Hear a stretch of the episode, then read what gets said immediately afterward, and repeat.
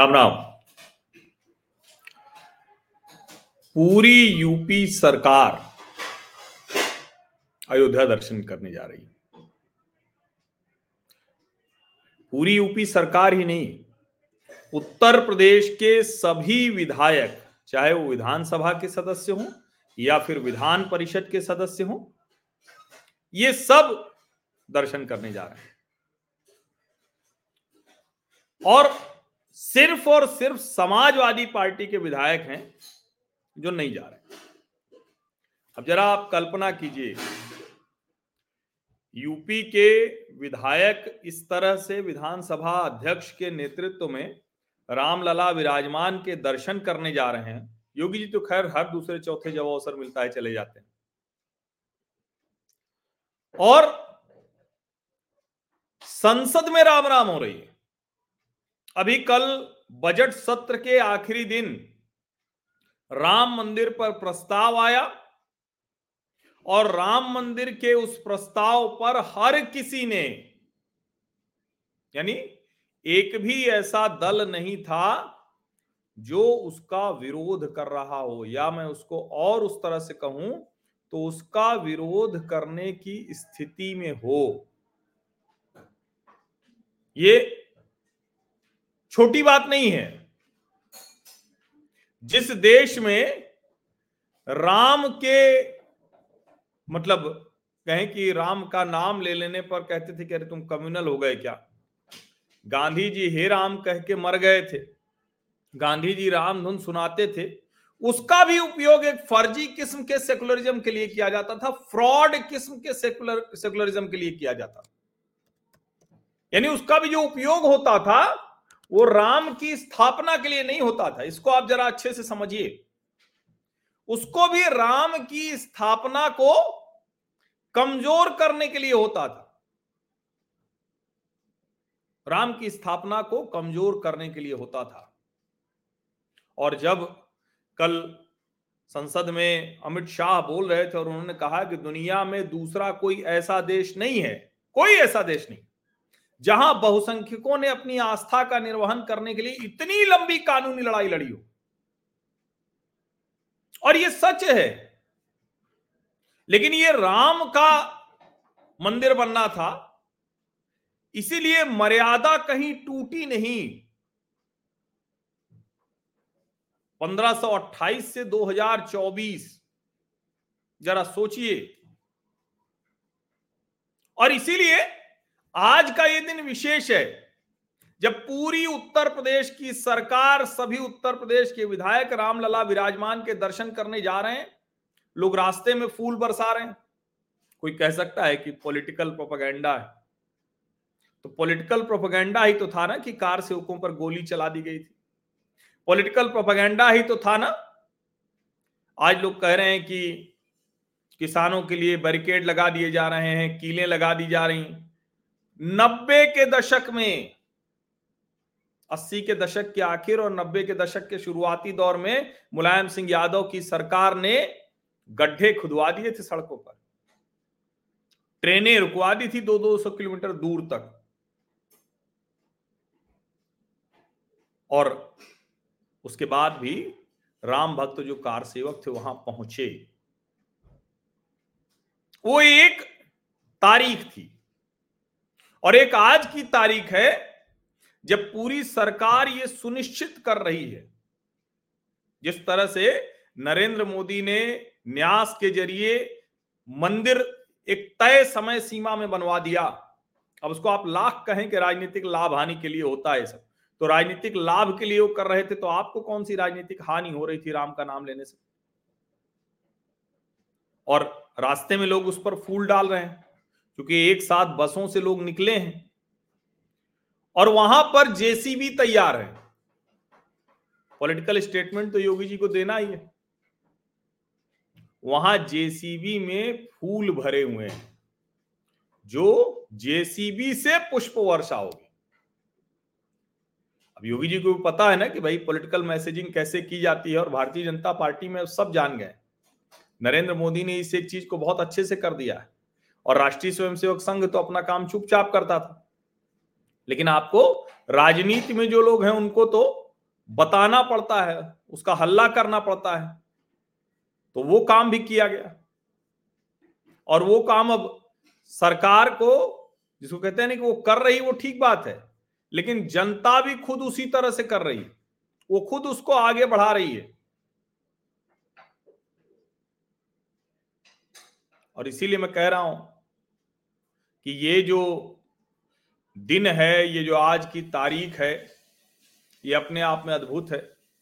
कल संसद में राम मंदिर पर प्रस्ताव आता है और जिसको कहते हैं ना कि कोई ऐसा नहीं हुआ जो उसका विरोध कर सका हाँ। ये ज़रूर कहने की कोशिश की कि भाई, हम तो राम में यकीन रखते हैं, निजी आस्था का विषय है, ये राम पर राजनीति करते हैं।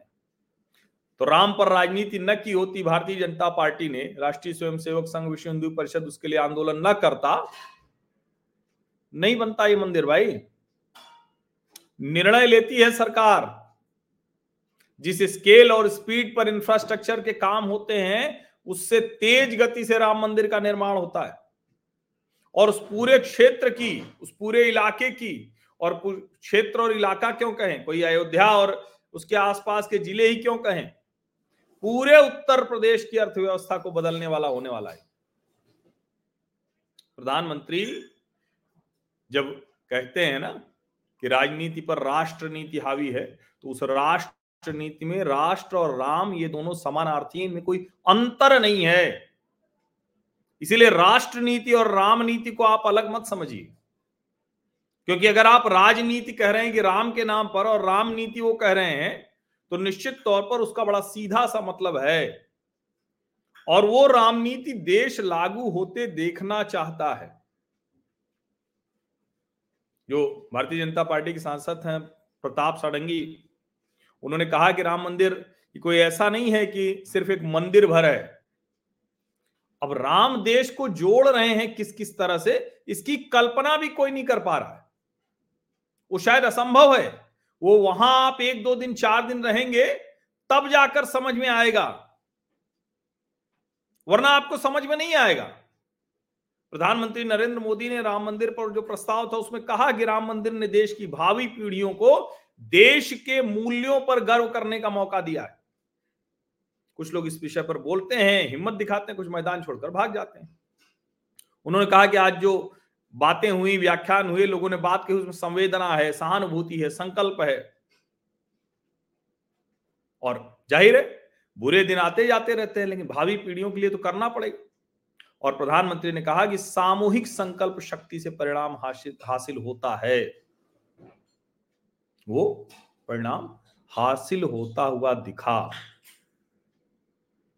और इसीलिए जब आज उत्तर प्रदेश के सभी विधायक वो पहुँच रहे हैं, वो भगवान रामलला के दर्शन करने जा रहे हैं तो अपने आप में ये एक ऐतिहासिक तारीख है। अब उसमें ओवैसी जैसे लोग करते रहेंगे कि हम भगवान राम का बड़ा सम्मान करते हैं, लेकिन बोलेंगे, बाबरी मस्जिद जिंदाबाद। तो भैया, राम का सम्मान अगर करते तो बाबरी मस्जिद का तो ज़िक्र ही नहीं करते। और उसमें वो कुछ नहीं, वो लेके आते हैं कि हम तो नाथुराम गोडसे से घृणा करते करते रहो भाई। नाथुराम गोडसे हत्यारा था, महात्मा गांधी की हत्या की, लेकिन वो कोई राष्ट्र विरोधी या कोई राम विरोधी नहीं था। और मैं फिर से कह रहा हूँ, महात्मा गांधी का हत्यारा था तो उसकी वजह से आप उसको जो आलोचना करना है, करिए। लेकिन अगर आप राम में इसको भी जोड़कर लाते हैं तो गांधी जी के भजन में भी रघुपति राघव राजा राम ईश्वर अल्लाह क्यों ले आए? इसका मतलब यही हुआ ना कि आपके मन में राम की स्थापना के लिए राम का नाम लेना नहीं है। राम की स्थापना को, उस बुनियाद को थोड़ा कमज़ोर करने की कोशिश है। लेकिन अब जो मैं बार बार कहता हूँ कि देश थोड़ा चैतन्य है, चीज़ों को समझता है, देखता है तो अब इतनी आसानी से आप उसको बरगला नहीं सकते, भरमा नहीं सकते। उसका बड़ा प्रमाण है।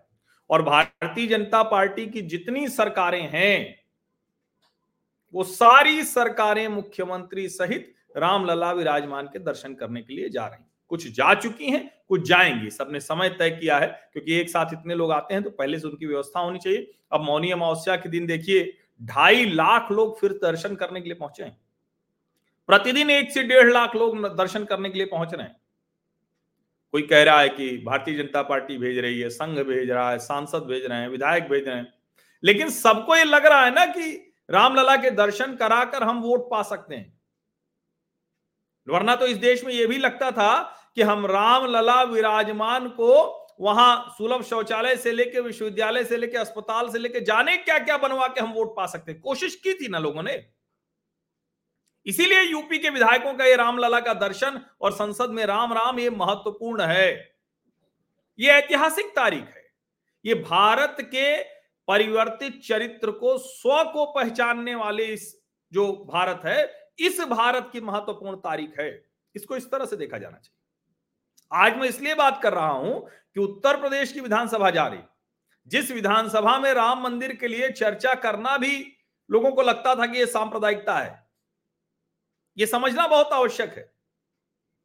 इसीलिए इस महत्वपूर्ण तारीख को भारत के स्व के जागरण की तारीख के तौर पर दर्ज किया जाना चाहिए। जो लोग कह रहे हैं ना कि 22 जनवरी प्रतिवर्ष दो बार दिवाली अब होगी। एक बार वर्ष के शुरू में अंग्रेज़ी वर्ष की, एक बार अंग्रेज़ी वर्ष के अंत में जो पहले दीपावली होती है।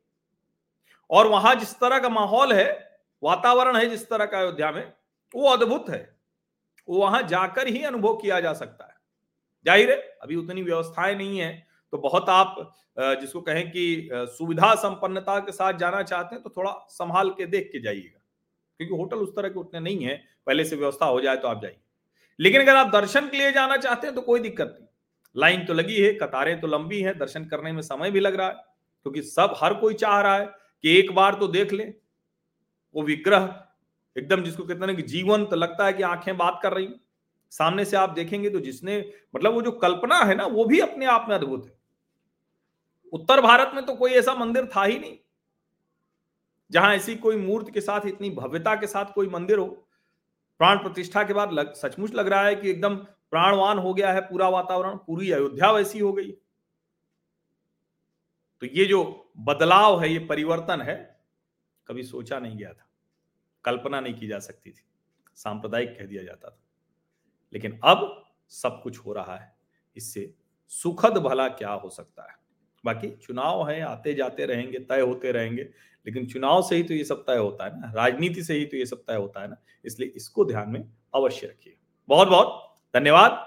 सब्सक्राइब कर लीजिए, नोटिफिकेशन वाली घंटी दबा दीजिए, लाइक का बटन दबाइए, ज़्यादा से ज़्यादा लोगों तक यह वीडियो पहुँचा दीजिए। धन्यवाद।